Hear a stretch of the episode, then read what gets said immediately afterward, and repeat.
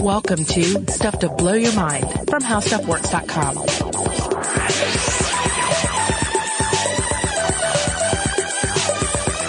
Hey, welcome to Stuff to Blow Your Mind. My name is Christian Sager. And I'm Joe McCormick, and our regular host, Robert Lamb, is not with us today. Where is he? He is on the beach somewhere, a beach. I don't know which beach, but he just referred to it I believe as it's Stephen beach. King's Beach World. I think it might be the beach from that Leonardo DiCaprio movie where he punches the shark in the face. Did you ever read that book? I didn't read the book, but I like, um, uh, what's the guy who wrote that? Alex. Garland. Yeah, Alex He wrote Garland. 28 Days Later, I think. He did, yeah, and he also uh just worked on Ex Machina, that movie that Oh, came out. that's a good Yeah, one. and directed it. Yeah. Okay, so we're already off on a tangent, but what are we going to be talking about today? Well, this is going to be the first part of a two-part episode on animal cognition, animal intelligence, exactly how smart are all the beasts that occupy this planet. Yeah, so uh Joe and I both have dogs, uh, and sometimes our dogs get together and play. We have Mm-hmm. play dates. Joe's dog is named Charlie, and my dogs are Winchester and Essie Blue. Mm-hmm. And we like our dogs a lot. I think it's fair to say we love our dogs, right? I hate my dog.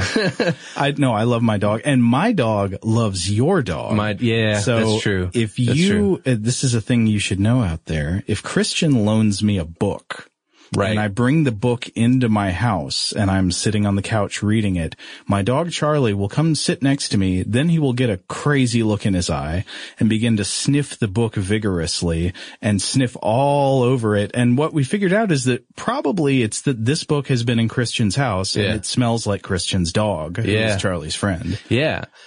So right there, just in a very personal anecdote situation between the two of us, we have a, a example of animal emotion and or intelligence. It could be. And Yeah. so whenever you see an animal behavior, there's always going to be questions about how that behavior is brought about. Is the animal acting purely on instinct? Is the animal having thoughts? Is it putting things together in its head in a conscious way? And in a lot of cases, it's difficult for us to know, right? Like we always want to know what the minds of our pets are like, but, uh, it can, it can be a black box to us sometimes. We, we just, perceive behaviors and we can't see inside the box to know what's triggering the behaviors. Yeah. So that leads us to our main expert that we're going to be consulting for these episodes. And he's a guy named, and this is how I'm going to pronounce it for this episode, Frans de Waal. Right. He's a Dutch primatologist and ethologist, but he refers to himself, as we're going to discuss through this episode, as a researcher of evolutionary cognition. And he's actually based here in Atlanta Yeah. at Emory University. He's also a director at the Yerkes National Primate Research Center, which is also based out of here.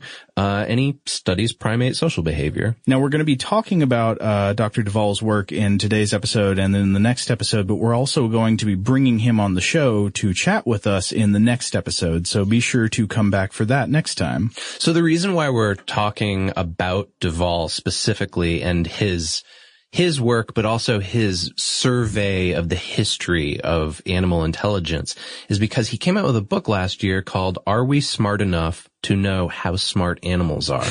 So not the catchiest title in the world, but it's a really good title because it very well encapsulates the core question of the book. Yeah. Um, it's not just how smart animals are, though that is a primary concern of, of the book and, and his research, but it's also about if they are smart, how would we know it? Would we be clever enough to figure out ways to detect complex intelligence and cognition in animals? Or are we so uh, limited by our own narrow world view that we are unable to find the ways to see the intelligence in these other creatures? Right. And he says right up front, probably in the like first five pages, the answer is yes, but there are some qualifiers, right? Which is basically, uh, that we're getting there. We're working on it. We're getting better at it. Um, now, r- some background on him. He got his doctorate in biology in 1977, and he's most known for his research on empathy in primates, which is something we're going to be covering in the episode after this. Uh, he published 15 books and has over a dozen articles. This guy's I, I think it's fair to say prolific. Yeah. Uh, and his focus has been on research related to primate alliance formation, reconciliation, and quote, the roots of moral behavior in the most political of animals, meaning us.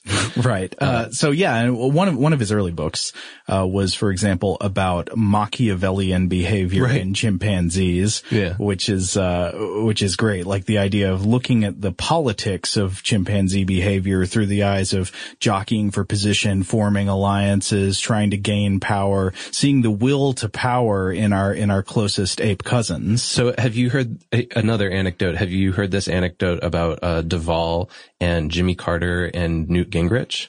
No, I've heard about, uh, I think that Newt Gingrich put one of de Waal's books on a reading list Yeah. for his, uh, for, I don't know who, for people, for people in Congress or for somebody. Uh, yeah, it might have just been his staff. I'm not sure, but the story, the way that I read it through de Waal in an interview was essentially, I can't remember which books were which, but Carter read one of his books and Gingrich read one of his books and both of them liked it.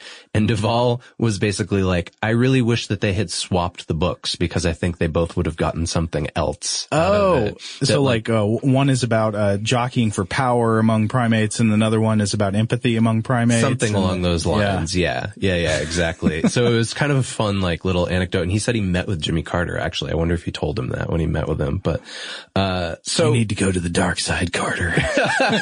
I don't, that's not the impression that I get from him, actually. and we're not going to talk about it a ton, uh, in these episodes, applying his work to modern politics, but he, that is something he does with his work.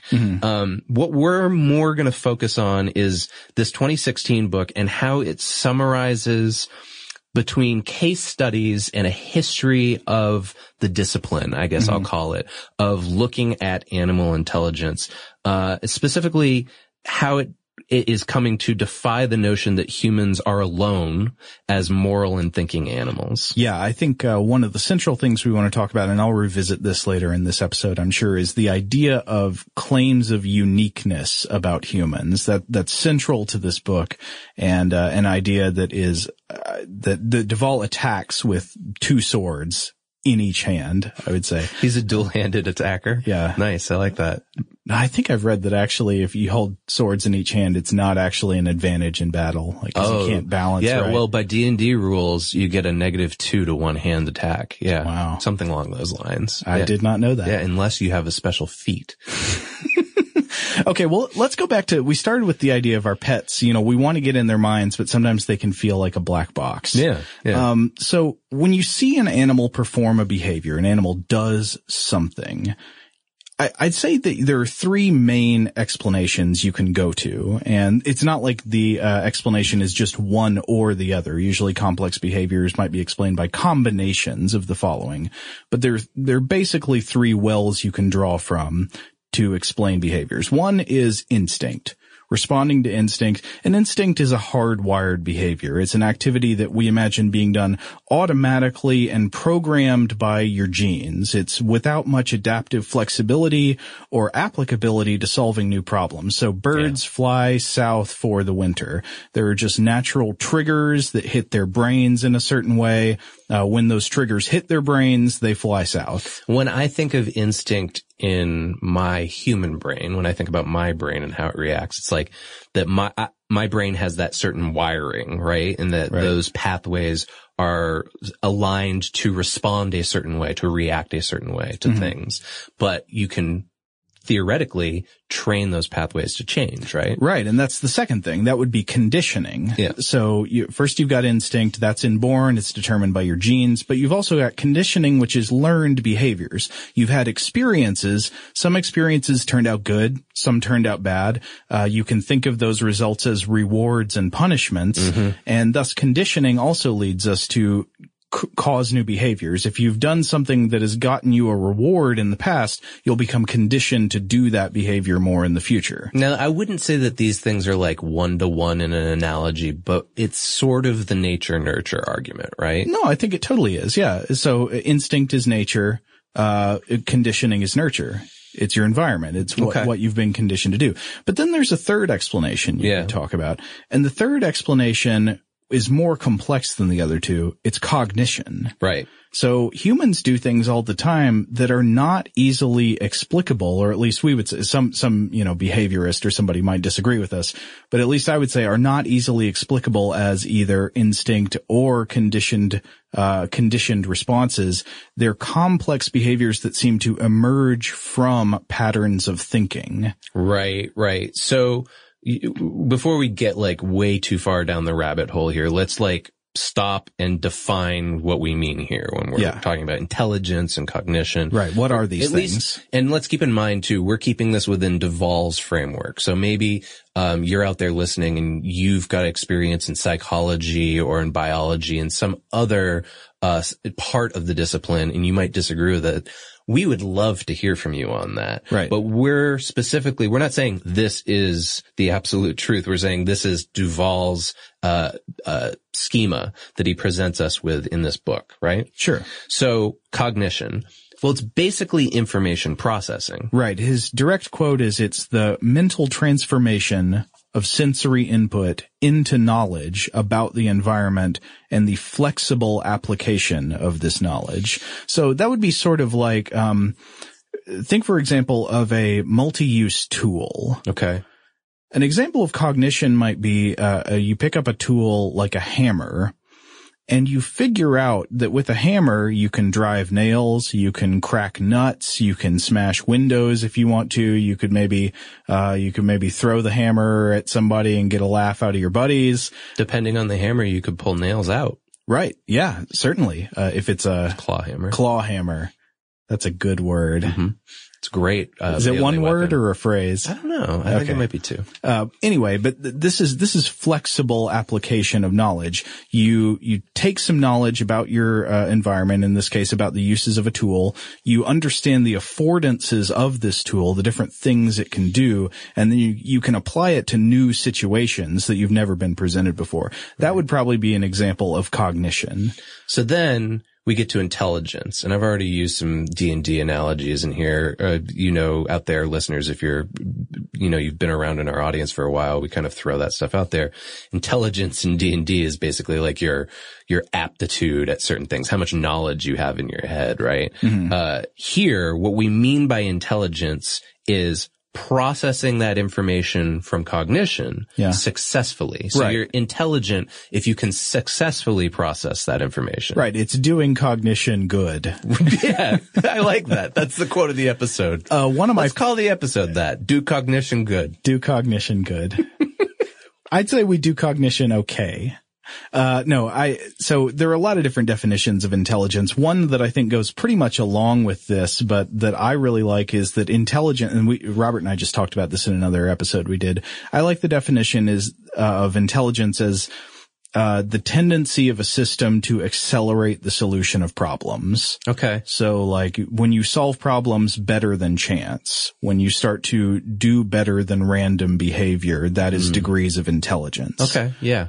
Um, but uh, I think I think the key to understanding this idea of cognition and the key in this book is flexibility, right? Okay. So animals can, as we've said, perform tasks that seem very complex, but they are still acting on coded instinct. Cognition happens when animals show the flexible application of knowledge, and that's what to keep in mind. Uh, the animal knows something and is able to put that knowledge to use in a novel way. So an example of this would be the episode uh, that Robert and I just published previous to this about pom-pom crabs or the boxer crab. Do you know about this? Uh, well, I, I've seen you guys talking about it a little bit. Yeah. So the, we have just discovered and we did a whole episode on it that these crabs, um, they use sea anemones as weapons and tools in their claws. and not only that, but if they only have one of them because they like to dual wield, they will take the other one and they will very purposely rip it in half so that it causes it to regenerate into two different anemones again. So they're forcing reproduction upon these anemones. That is theoretically an example of animal intelligence because not only are they tool using animals, but they know how to exactly rip apart another living being. Wow. To turn them into a, like a, a tool. Now we're brought back to the initial problem here, the black box problem, because uh-huh. I could look at that and say, that's very impressive behavior. That right. almost makes me want to think, wow, maybe crabs are much smarter than we thought. But then again, on the other hand, I'm like, well, I mean, that's an invertebrate.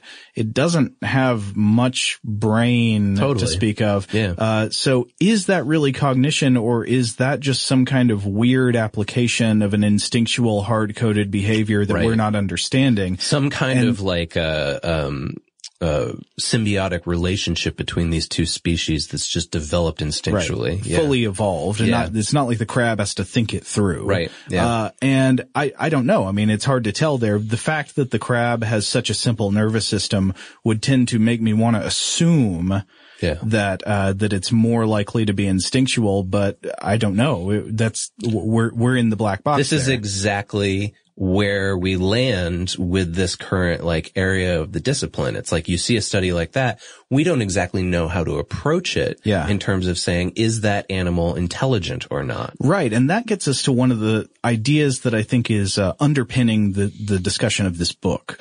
So when we talk about animal cognition in a scientific context, I, I want to ask a question of you, Christian. Yeah, sure. This is something I think we should consider throughout both of these episodes. What is the correct position of a scientific skeptic on the subject? Like, so if you are being skeptical of new claims, what is the default assumption before any tests are done about animal cognition? Uh, so back up and give some context default assumptions, we use them all the time. Generally, our default assumptions are things that seem most in line with what we'd expect given the rest of nature and natural law. Mm-hmm. It's what you'd think was true if you hadn't done any experiments yet. Oh, okay. Right. Yeah. But see, it's interesting that you're using the term skeptic because de Waal uses that term. Um, and it's more along the lines that how I think of it based on his, uh, book is that it, these skeptics are looking for evidence in laboratory and experimental oh, yeah, yeah. settings. Exactly. Yeah. Uh, that, that's what a skeptic would do. I'm saying like, what's the skeptical starting assumption? Gotcha. You don't okay. have any evidence yet. Yeah. Which would you just assume is true? Would you assume that animals do have cognition or would you just assume that they don't?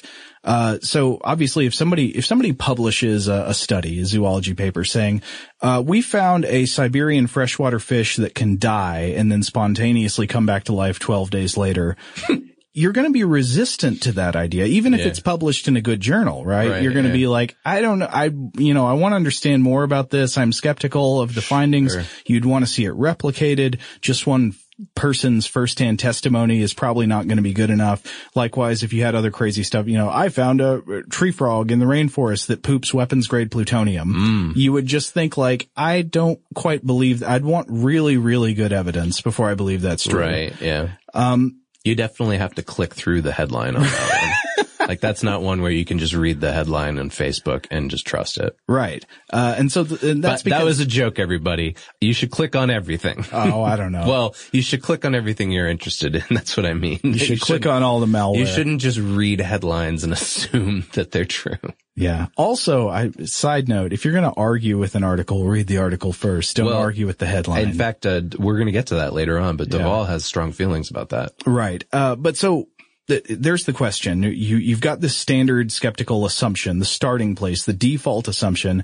Which way should it go with the idea of animal cognition? Right. Sh- should we just assume that animals are stimulus response machines without anything going on inside unless somebody proves otherwise? Or should we assume that they process information and have interiority just like us and arrive at new ideas unless somebody proves otherwise. Yeah. Um, so there are actually historically totally different ways to go on this. Mm-hmm. So one way that I think is much more in line with de Waal's thinking is the famously skeptical 18th century Scottish philosopher David Hume. Right. He brings Hume up in this book. Yeah. And so Hume says the natural starting position is animals do think. Mm-hmm. It's obvious. And, and what Hume says is, um, quote, no truth appears to me more evident than that beasts are endowed with thought and reason as well as man. So I think it's important to note here that Hume, let's repeat that again. He's an 18th century Scottish philosopher, right? Yeah. So there's this understanding, at least this is what I got from de Waal's book, that, uh, this kind of thinking was actually common leading up to and a little bit after Darwin. Um, yeah, well, I mean, this kind of thinking I think was there with Darwin. Yeah, Darwin right. believed. Oh yeah, Darwin did think. too. Yeah. But then we got into a mode, I would say, uh, in the second half of the 19th century that leaned more toward the idea, what we, we're going to be referring to as behaviorism here. Uh, yeah, or, um, well, just denying animal cognition in general, but Yeah. it's often associated with the behaviorist school of psychology. Yeah. Right. So what's the reasoning behind Hume's default assumption that animals think? He says this, quote, "Tis from the resemblance of the external actions of animals to those we ourselves perform, so because animals behave like humans behave, that we judge their internal likewise to resemble ours. And the same principle of reasoning carried one step farther will make us conclude that since our internal actions resemble each other, the causes from which they're derived must also be resembling. When any hypothesis therefore is advanced to explain a mental operation which is common to men and beasts, we must apply the same hypothesis to both. So there he's saying like, okay, humans have cognition, they have behavior, animals have behavior that seems parallel to human behavior, so we just extend back and say they probably have cognition too. And I would say that's like generally before like researching for this episode where I sort of landed on these lines, Yeah. right? Like I, I see my dogs every day. I interact with other animals Yeah. in my life. That's how I feel about them. Surely they must be thinking and having emotions because it resembles my own experience. Yeah, that's totally my default, my intuitive assumption. Then again, I think our our intuitions we should be strongly uh, suspicious of because Sure. we we want to feel certain ways. We like our pets. We want to think they're like us. So we should be open to the opposite idea too. But I think that's also my natural starting place is that I don't know we're animals. We think other animals, and even if in some rudimentary way, probably do in some sense kind of think. Yeah. Um, and that could have something to do with where you and I fall in terms of like where we live in history. Yeah, You know totally. what I mean? Like if, if we were recording this podcast in the late 19th century, uh, I, I don't know how we'd do that. Uh, there'd be like a crank and a pulley. Be a but, crank. but anyways. Somebody uh, taking really crappy dictation. Yeah, exactly. We would, we would probably have different assumptions based on cultural expectations. Sure. And this idea has been, it, it wasn't just, uh, you know, later after Darwin, it wasn't just like people in the behaviorist school that didn't like this idea of animal cognition. For example, you go way back to the philosopher Rene Descartes. Yeah. Uh, Descartes Good famously, Descartes. Descartes, he, re- so he thinks, well, I think, therefore I am, but Right. animals don't think. He regarded animals as automata or machines, essentially. Uh, th- there's some scholarly back and forth. I tried to find what's the best interpretation of what Descartes' position was. Yeah. Uh, did he deny them all possible interiority of any kind? It's not exactly clear, but in any case, he did not think that animals could think. This is interesting to me because like I, you know, I got the like very general philosophy 101, uh, approach to Descartes when I was an undergraduate. You know, Descartes had that, that theory that he, he thought hard on, uh, about whether or not he was just a brain in a jar. Right. That like a demon was torturing by like, uh, Right. providing him like a matrix like sort of virtual reality that he thought was the real world. It was his total doubt about empiricism. Is like, Yeah. I, I can't believe anything of my senses because it could be the case that some magical being is, is just giving me illusions. Yeah, but he would not think the same thing is possible for a dog or a chimpanzee. That maybe they're Oh, the because they're not even perceiving. and he's part of their imagination, right? He wouldn't even consider that, and that goes right back to the heart of all of this, which de Waal comes back to a lot, which is human centrism. Yeah, an- anthropocentrism. Yeah. Uh, th- he talks a lot in the book about uh, anthropocentrism, the idea of, of humans being the, you know, the center of the universe or humans being totally unique, humans being the one thing that's different than everything else. Uh, and, and I think we can talk about that a little more toward the very end of this episode, but we should come back to this, uh, this behaviorism, uh, ethology and, and, and cognition divide. All right, let's take a quick break, and when we get back, we'll talk more about animals and de Waal.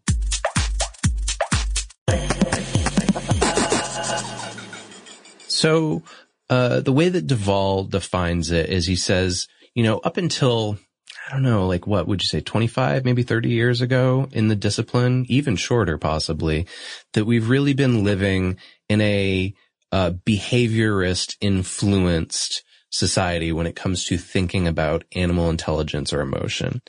So the basic split that he defines here in thinking about human to animal cognition comes from the move from a hunter-gatherer society to an agricultural one. Hmm. This is interesting because we're well into agricultural society by the time, you know, behavioral thinking comes around. Right, but have been for what, 10, 12,000 years? yeah, uh, but he says this is why scientists thought of animals as being subservient rather than us having an empathy for a view of the world from their perspective in the way that we used to have to when we would run around in the woods and either try to hunt them down or avoid being their prey. That's really interesting because, so if you're a hunter, uh, an animal is almost like an enemy. Yeah. It's like a thing that you have to, you have to empathize with, you have to understand its mode of thinking, and it's a very active agent that you're in competition with. Mm-hmm. Whereas an agricultural animal is a tool.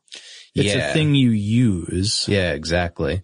So, uh, the two dominant states of thought that have, we've really viewed animals with during this time have been either, like Joe uh, mentioned, that they're stimulus response machines or, and this is de Waal's wording, that they're, quote, robots that are endowed with instincts. He doesn't actually think they're mechanical robots. He means robots in sort of the metaphorical sense, Right. right?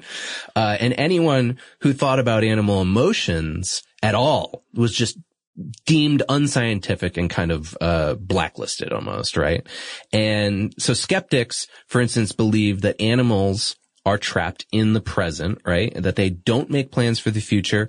And one example he gives is that they, they they couldn't possibly say goodbye to each other.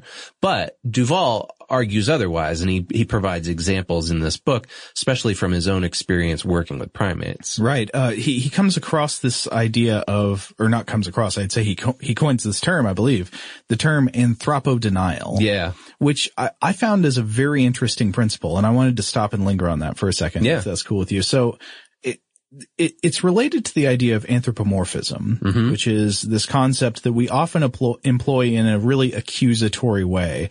You know, I'm saying, uh, if you think your dog thinks like a human, if you think your dog loves you, you're being anthropomorphic. You're, sh- you're turning the dog into a human in your mind. And that's, that's bad behavior. That's Right. being irrational. The dog is not like a human. Yeah, it would even be like, it's seen as like the personification of an inanimate object in some senses, Right. right? Like when, When you get oh, mad at your computer. my microphone, I, I've named my microphone Jimmy, and Uh-huh. Jimmy doesn't like it when I get too close and breathe into him like this, right? Some, something like that. They would go, oh, like, why would you possibly think about a dog or an ape like that? but that's not like a human at all because humans love it when you breathe into them. They do. That's how I express my love to humans. what else is CPR for? That's recreational, right? yeah. Uh, no, but uh, so a lot of times the charge of anthropomorphism, I think, is a fair one. Like Right. a lot of times people do draw unjustified parallels between humans and something that isn't human. One example would be if you have some fish in a bowl and you see the fish touching their mouths together and you characterize that as kissing, you're probably anthropomorphizing, right? Because the mm-hmm. similarity of the action to our human mouth touching behavior, it's incidental. Like it's not that the fish are having an emotional connection and they're sharing a passionate kiss to show how much they love each other. Right, It's yeah. just a behavior that involves mouth touching that's unrelated to our behavior that involves mouth touching. Yeah, and fish don't use tongue. Like they're not familiar with the French method. Uh, but according to de Waal, bonobos do. They do indeed. They yeah. French kiss, yeah. Uh, on the other hand, de Waal says that you can practice the opposite of anthropomorphism, or may- maybe not the opposite, the inverse, uh, which is anthropo-denial. It's an unjustified a, uh, a priori rejection of analogies between humans and non-human animals when those analogies are in fact apt. Right. It's just being prejudiced against comparing human and animal behaviors, even in situations where those comparisons probably are in some sense justified. Uh, the example here would be apes kissing. Right. And This is not like fish kissing. no, not at all. And de Waal has both experience with ape kissing and anthropodenial, right? Like he, eh, through much of his career and the work that he's done, has had people say to him, oh, this is clearly not real science. Like the, the things that you're saying about these animals. And yet, let's, let's look at one of his case studies with these apes. Oh, what? You mean like tickling? Well, tickling and kissing. Yeah, yeah. Kissing's one, tickling's another one. So when you, when you say, uh, so a young ape gets tickled, right? You got a chimpanzee baby, you tickle it, and it makes rapid in and out breathing noises. Should you call that laughter? Uh, if you did, some people might scold you as being anthropomorphic, saying, how can you know that this ape is laughing? Yeah. Uh, maybe you don't know, but it does seem like a fair analogy because humans and chimpanzees are phylogenetically extremely close. And humans exhibit this behavior pretty much in the same context, being tickled.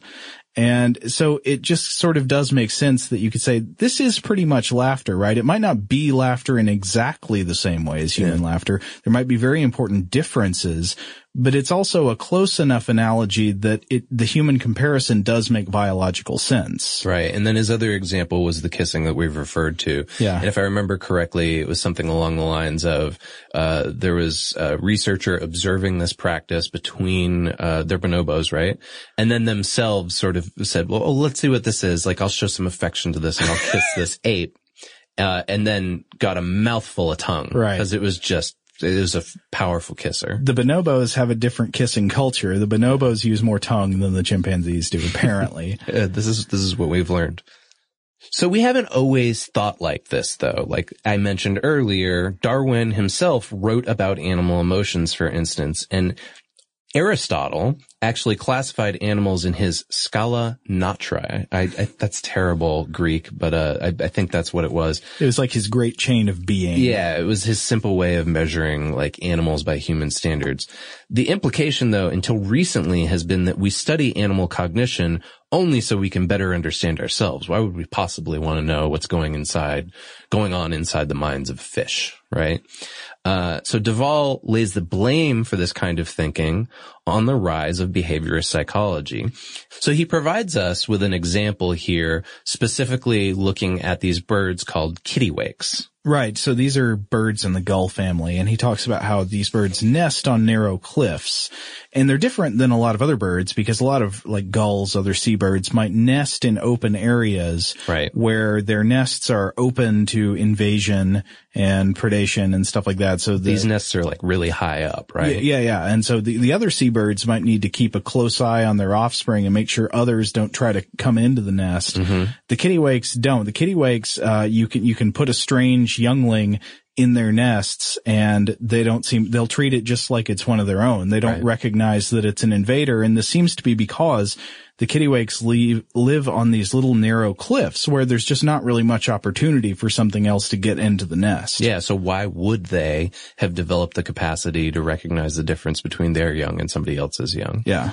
So he says, for the behaviorist though, such findings like this are thoroughly puzzling. Two similar birds differing so starkly in what they learn makes no sense because learning is supposedly universal, right? So from the behaviorist perspective, the kittiwake should be the same as any other bird, right? Right. So the behaviorist idea is that behavior is explained by these universal principles of reward and punishment reinforcement. It's all conditioning based on what has rewarded you or punished you in the past. Yeah.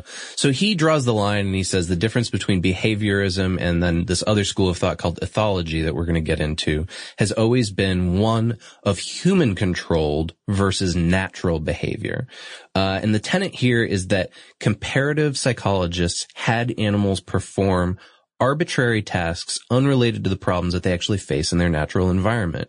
And this was how we gathered and tested their intelligence. So using the kittiwake example, we weren't, you know, if you took them out of their natural environment and you noticed that they didn't happen to understand the difference between their young and somebody else's young, some other bird's young, Yeah. then you would go, what's wrong with this bird, right? Right. But when you understand the context that the bird lives within, it makes more sense. this is a big theme of de Waal's book is the idea of understanding, uh, it's a, it's a term that's known as an animal's umwelt. And the umwelt is the idea of it's an animal's world view from its natural place in the world. So each animal has its own niche, has its own way of interacting with its environment, the, the things it naturally has to do.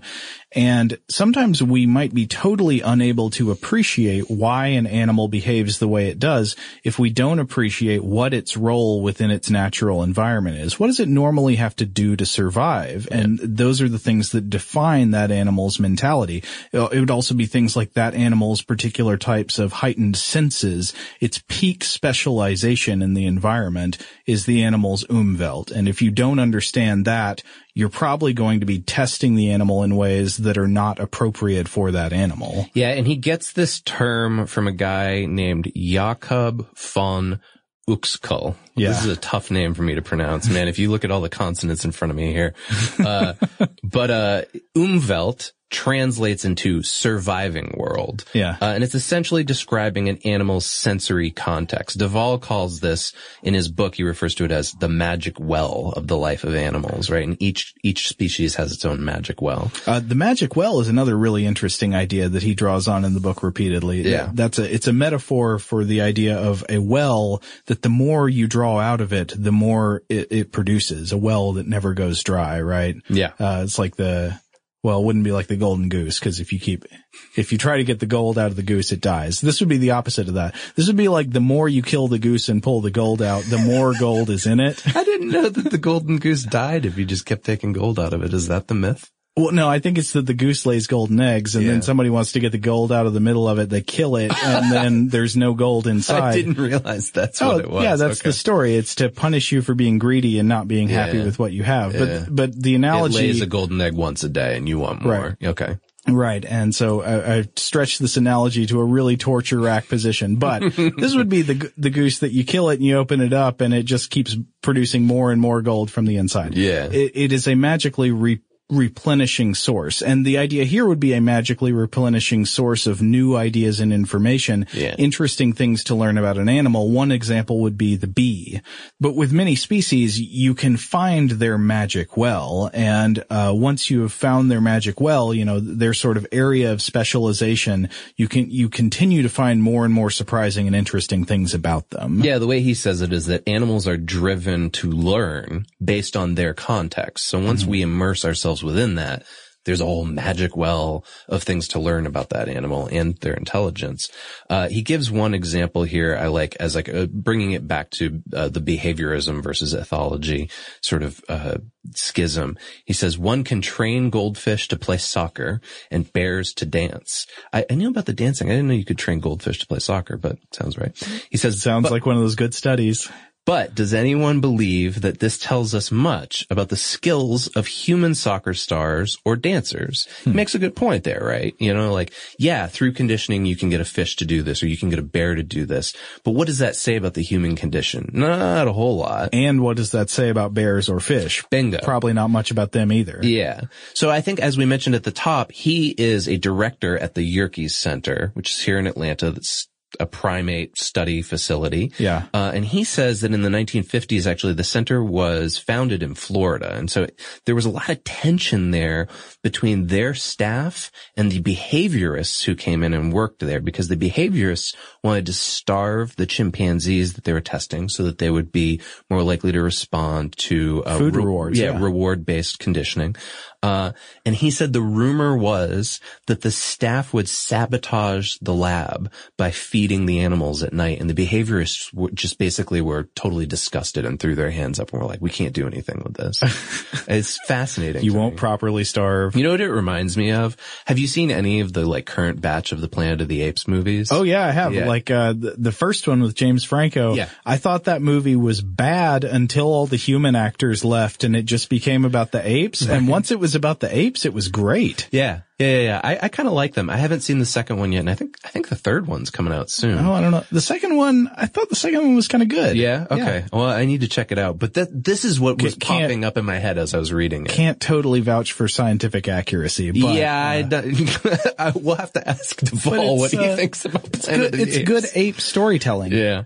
So, all right, I'm going to take us on a tangent here for a second because many of you may hear behaviorism or operant conditioning, and the first thing that pops into your head is B.F. Skinner because Right. he's the guy we're all taught about in high school. Basic, basic psychology usually involves some kind of Skinner, uh, research, right? Skinner was massively influential in 20th century psychology. Yeah. Now I've got a weird example here about Skinner's thought process, but it's also related to my own education. Okay.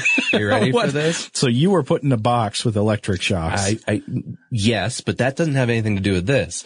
No, uh, I had heard this whole story from my psychology teacher in high school that Skinner put one of his children in a Skinner box. no, and well, explain test the, on them. hold on. You got to explain the concept of a Skinner box. Yeah, I'm going to. But Okay, I okay. remember, I remember being like, really? Like that's allowed? Like I couldn't believe it. And Well, wait, is that story true?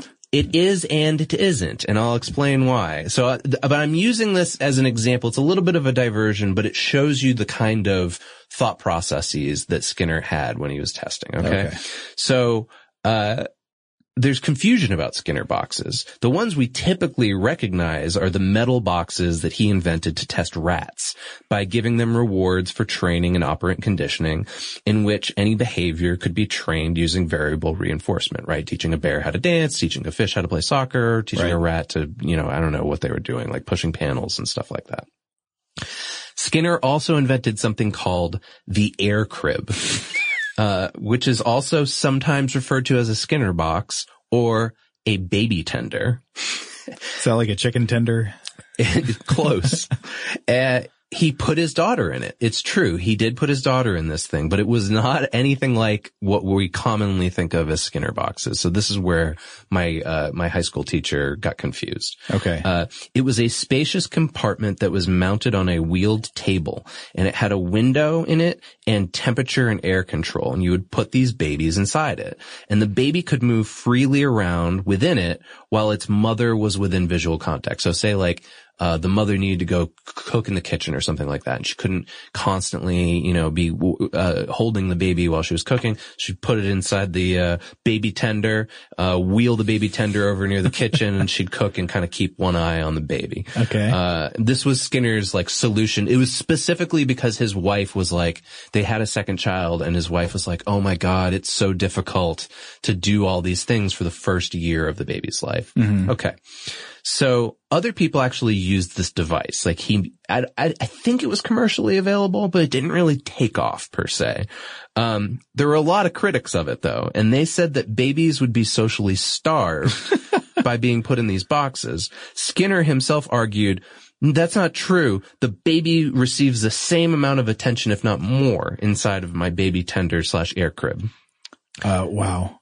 Yeah. So another uh, trivia question about Skinner. Mm. Do you know Skinner wrote like a utopian novel? no. Yeah, it's called Walden 2. I didn't know about this until Oh wait, I was I have heard about that. uh, yeah. reading about this for the episode, and apparently it has been the inspiration for some real like planned communities. yeah, something that Peter Thiel would be into. Uh, I don't know about him, but no, actually, no, I think it is not Yeah. a, it's not a rapture libertarian. Right. Uh, no, it's more Island like, Utopia. It is more like a thing where you have, it's essentially, I think, behaviorism put into practice. So it's like top down control of culture in a way that is maximizing people's, you know, good tendencies or something like that. Uh, I, I don't know that much about it, so I can't speak about it, but he did write a utopian novel and it has people going to this planned community. It's sort of like a novel of ideas where people like debate about things. Well, he was certainly a renaissance man. I think we can say that about B.F. Skinner. Um, but just to clarify here, all these rumors about him putting his daughter in a Skinner box, they're not true. In fact, there were, the rumors turned into urban myths about him doing experiments on her and that she eventually committed suicide because of her lack of social conditioning. None of that is true. She went on to lead a life and lived in London, I believe. Um, but yeah, I learned this in AP Psych in high school. You know, we, we learned the basics of operant conditioning and then my teacher just told us that story like, oh yeah, he even put his kid inside a Skinner box. And I was like, ah. Anyways, let's, Uh, let's get back to de Waal. yeah, let's come back from this diversion. That was me just sort of showing you th- the methodology of behavioral thinking. Yeah. Uh, but so yeah, so we are, we're back to this idea that the behaviorists, according to de Waal, you know, he made this charge that they treated all animals kind of the same. Yeah. They, they didn't want to think about instincts so much. They didn't want to think about what was natural for this animal in their environment. And it was all just conditioning. You could apply this to any animal.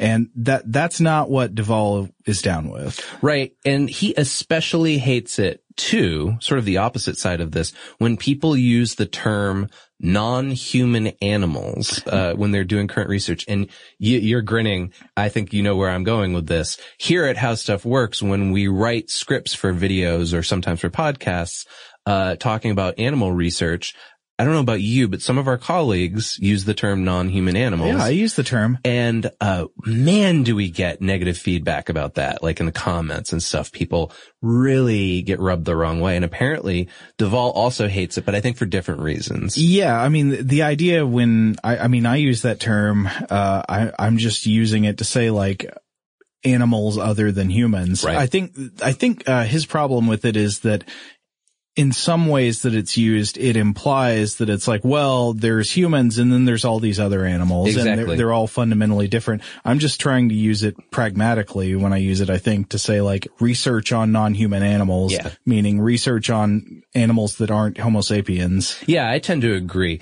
He says that it implies an absence of humanity within the animal kingdom, which he's, you know, he, he firmly wants to ground, ground us in thinking of ourselves as being animals and being part of the animal kingdom. Uh, and so this leads us to actually the naming of his other field, which we're going to get into later. But he says really what we're talking about here now is evolutionary cognition. And this is where we look at the world from the animal's viewpoint, the umwelt, so we can appreciate their intelligence. Right. And this is where he comes up with that rule for research that I was telling you about earlier and probably would apply this as well to your criticism of articles that you read online or maybe on Facebook or something like that. Okay. So he calls it the know thy animal rule. Oh, yeah. And he says anyone who wishes to stress an alternative claim about an animal's cognitive capacities either needs to familiarize him or herself with the species in question or make a genuine effort to back his or her counterclaim with data.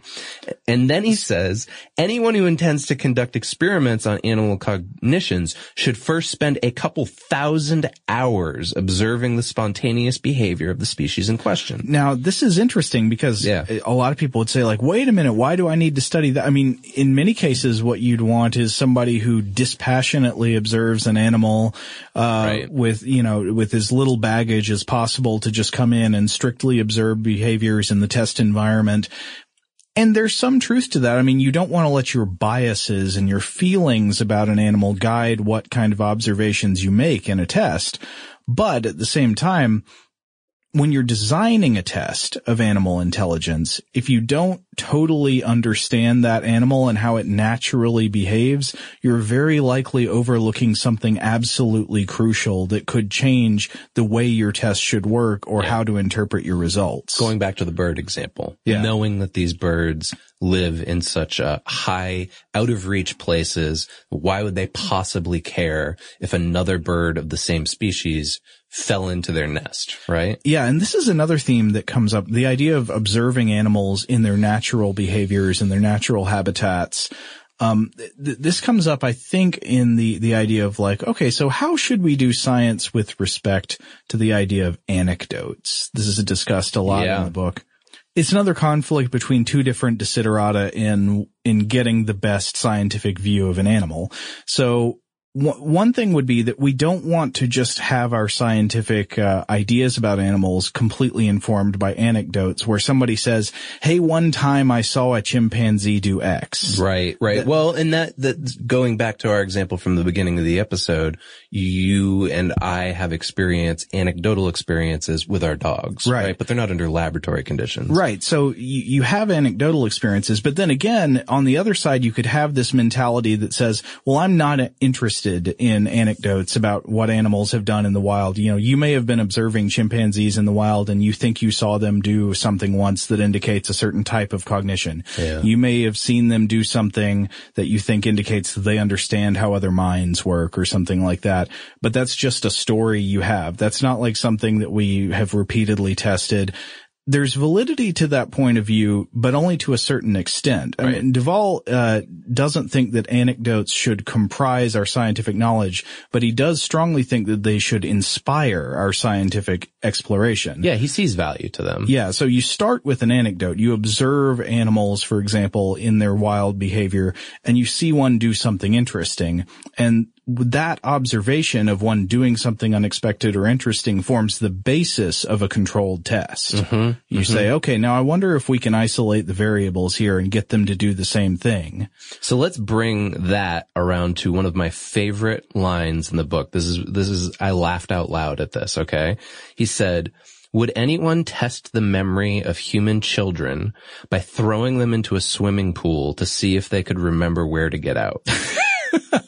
And he's using this example because this is actually how many rats are tested with, with what is called Morris's water maze, right? To see if the, the rats can figure it out. So would we, I, th- I mean, I immediately was like, this is like a, a perfect example of, of humor at work, right? Like the idea of, uh, taking something as taboo as just throwing a child into a pool. Uh-huh. But then it's, it's along the lines of, well, we're doing it for research, right? And this baby's somehow got to figure out how to climb out of the pool it's the same kind of thing he says about the rats. Well, like, how many situations would these rats be in where they just get thrown into a pool? Oh, let's see. I could think of lots of scenes in movies where there are like surging currents of like water, water with rats down. in them. Yeah. Uh, there's like one in the Indiana Jones and the Last Crusade. There's like a rat flood in there. And it's not really their natural habitat though, right? Yes, that's I true. Mean, in movies. Yeah. uh, another thing he says to keep in mind about most labs, and I didn't know this, uh, is that most labs keep their test animals at 85% of their typical body weight.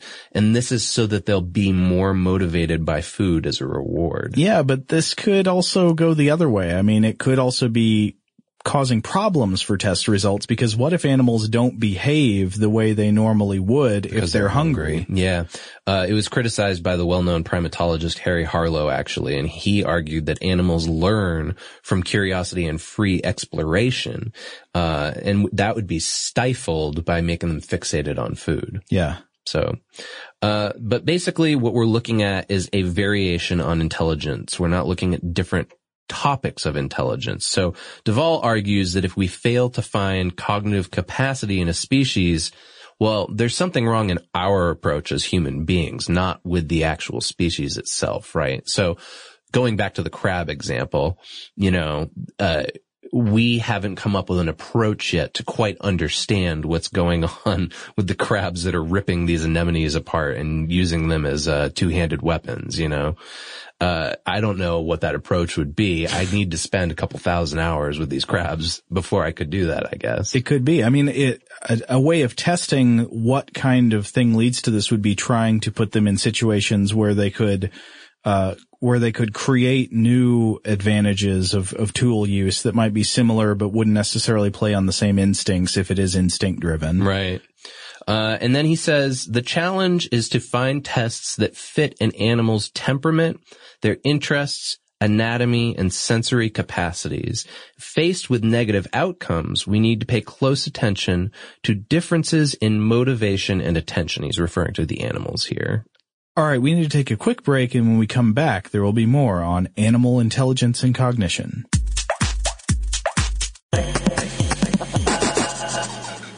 Okay, so counter to this behaviorist mode of thinking that has really dominated our thought about animal intelligence for at least a century or more, uh, de Waal talks about the discipline of ethology. Yeah, ethology, the study of animal behavior, but specifically uh, sort of instinctual animal behavior that is common to all of the members of a species. Yeah, he he refers to it as being about spontaneous behavior. So right. going back to our examples from the beginning, right? It's more instinctual. Yeah. Um. So I have a question for you, and and maybe for de Waal.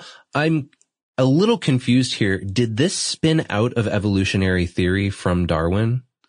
Uh, well, yeah, I would think so. I mean, okay. If, it seemed I mean, like it, but I couldn't draw a direct line. I mean, all, uh, all modern biological theories are in some way rooted in, in, uh, the modern synthesis of evolution, but you, I guess you could say that this is very specifically based on thinking about how behaviors are evolved traits. Uh, Yeah. Because I guess with behaviorism, you would say that the capacity to learn is an evolved trait, but that can just be applied to anything. I asked And- because, uh, you know, evolutionary theory predicts cognitive similarities based on the relations between a species and their habitat. Right. It sounds like umwelt to me. Yeah. Uh, so, okay.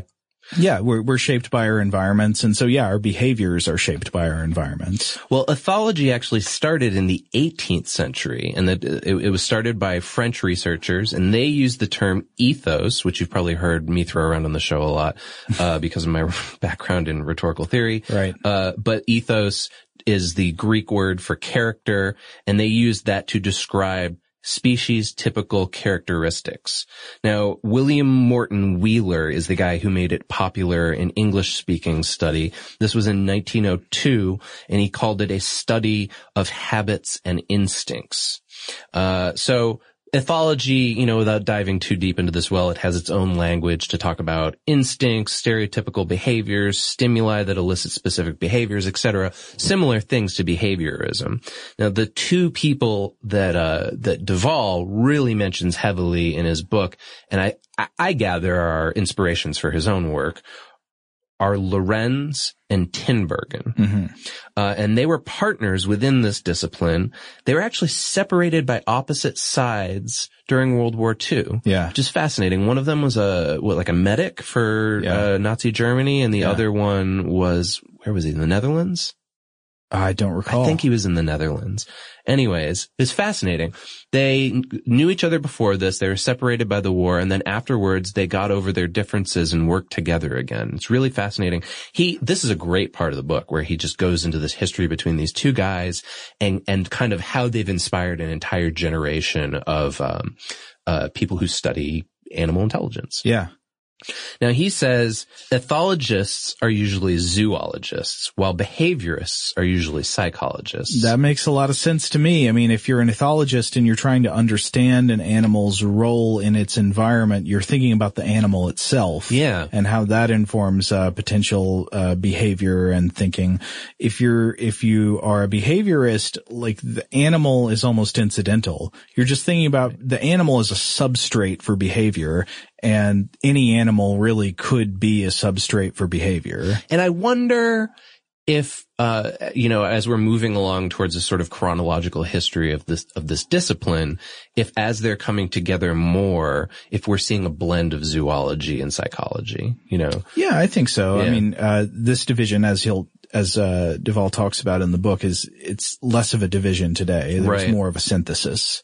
So both ethology and behaviorism were actually a reaction to what were just folk explanation of animals, right? Just kind of, uh, I, I guess what we would call urban myths today, right? Uh, Or even people who, you know, might have been thought of as scientists of the time, but were sort of being scientists by anecdote, like n- not super rigorous scientists saying like, I once saw, you know, a bird do this. This is what birds can do. Well, actually, he gives a very good example of this. Uh, and he, he, he blames it all on the guy who followed Darwin, who Darwin chose to be like his successor in this, uh, theory of evolution. Uh, a lot of misinformation came out of scientific anecdotes like you're talking about. The guy's name was George Romanes, I believe is how you pronounce it. Uh, and he was a perpetrator of this. And here were two things that he said. He said, uh, that rats would form supply lines to hand down stolen eggs from like a, a you know, either like a, a farm or like just a chicken's nest that they would pass these eggs down to their holes. This sounds like a Disney cartoon to me. Like the idea of them like they're in a little like uh, a assembly line, right? And they're just passing the egg back and forth singing a song or something. Uh, and then the other one, this one's nuts. Uh, he told a story about a monkey that was hit by a hunter's bullet Uh-huh. and then the monkey smeared the blood on its hand and held that hand, the bloody hand up to the hunter to make the hunter feel guilty. Now, even as somebody who is, uh, sympathetic to the idea of complex animal cognition, that seems like a stretch. How do you know, even if that's really what happened, how do you know the ape was trying to make the hunter feel guilty? That seems a little crazy. Right. Yeah. Um, so, uh, Romanes subsequently led to a guy named Lloyd Morgan, and Morgan had an interpretation that animals are mainly stimulus response machines. So that's Yeah. basically how we got to that behaviorist uh, thinking because of this this one guy who kind of just went rogue, and then there is a response within the discipline to him. Another example is a great story, and I, I had heard this story before reading the book, but it's a wonderful story. The story of Clever Hans. Right. The horse, clever Hans, who could do, he was a math genius. Yes. So the idea here was that apparently Hans would literally be trotted out Yeah. to crowds and, uh, his owner would ask it to perform math problems. Yeah. And it would get the, the answer right Like every it would time. clomp its hoof, I think. Yeah, I think that's how to, it did it. To count off a number that would be the answer. And everybody's like, wow, this horse, it's got an amazing brain. It can do square roots. Yeah. How can a horse do that? yeah, exactly. And they figured out that it was actually through conditioning. Right. That the, the horse was probably, what, what they think happened was the horse was responding to cues from its owner. So it Yeah. would start clomping a number and then the Whenever owner, got to the, when it the got right to the right one, it would be like, ah, yes. Yeah, the owner would show like uh, either positive body language or I think he they said something about a, a hat with a big brim. Yes, he would. He had a hat with a brim, and he would be looking down at the horse's hoof while the hoof was uh, tapping. And then when it got to the right number, he would stop looking at the hoof and lift his head up. So the horse would subsequently stop. Yeah. That was what was going on basically to the point where when this was revealed, it wasn't like the owner was duplicitous and like trying to trick everybody. Yeah. He himself thought that this horse was able to do this. Yeah, and but this serves as a great cautionary tale about uh, about these kind of anecdotes where we attribute to we're too credulous. We attribute too much cognition too readily Right. to animals without being scientifically rigorous. This actually led us to using blind studies with animals because they, because of the whole Clever Hans incident.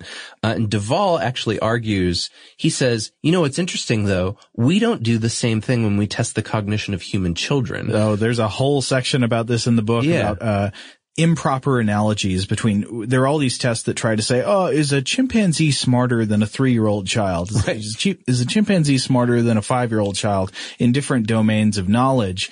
Um, but a very common problem with this is that the chimpanzee and the child, the human child, are just not on an equal playing field in terms of test environments.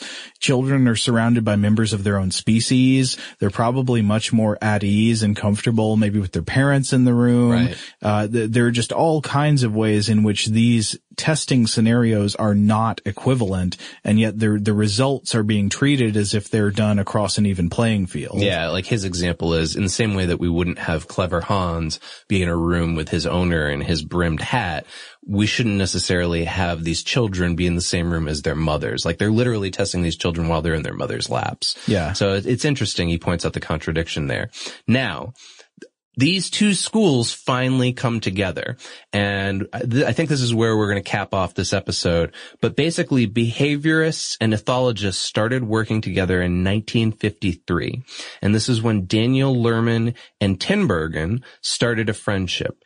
And it started ongoing criticism, not of each other's camps, but within each camp of its own tenets. Mm-hmm. And I think each each camp obviously had legitimate things to say about the other one. Right. I mean, today, if you would try to, if you, you try to be a chauvinist about, you know, it's it's all instinct or it's all learned behavior. I mean, I think either of those positions is silly today. I mean, Right. obviously, animal behaviors are combinations of instincts and learned behaviors. as we outlined at the beginning, it's like saying that it's only nature, it's only nurture. Yeah. Try to use a little bit of both. Right. Uh, but then also this leaves the question, even, even if you're, you're talking about an acknowledgement of the influence of both of these things, there is still the question, what's the role of complex cognition? What's the role of thinking?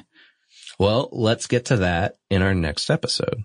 We've basically covered the gamut of where the discipline of looking at animal intelligence was, but we're going to look forward in another episode to talking about where it is and mm-hmm. where it's going. Now, my question for you out there, you're listening to this, maybe you have pets, maybe you've interacted with animals in various capacities, cows, maybe. We had a lot of people write into us recently about our butter episode. With the cow with the window in it? Yeah, exactly. The cow with the window in it, because I mentioned that in the episode and a lot of people had worked with them before. So have you seen uh, your own versions of this play out with animals? Have you seen what you think of as only instinctual responses with these animals? Or maybe have you seen examples of them learning from conditioning, like giving them treats, for instance, to make your dog sit down, which is something I'm working on with my dogs right now. Let us know. There's a lot of different ways to get in touch with us. We're on social media all over the place. You can find us on Facebook, Twitter, Tumblr, we are also on Instagram, although I don't know that that's the best way to ask questions, but you can look at very pretty pictures of us. Uh, and what about stufftoblowyourmind.com? Well, of course, that's our website where you can find blog posts, uh, articles, videos, other past podcasts, and our vast archive with s- some more pretty pictures, probably. Yeah, oh, there are lots of pretty pictures. You know what? Robert uh, Lamb isn't in the room with us right now, so let's just honor him by saying Robert Lamb has a singular talent for finding the best possible image to go along with a podcast episode. I am He's always very good at art selection. Yeah, he's so good at it. I'm always surprised at the images that he's able to pull together. Uh, but of course, also, you can always email us if you want to let us know feedback on this episode or any other, or to give us ideas for future episodes at blowthemind at howstuffworks.com.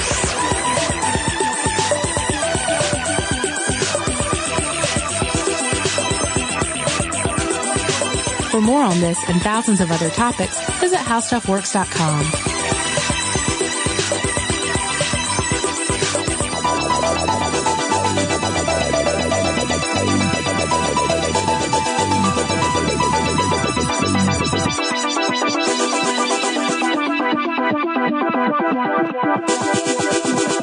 Thank you.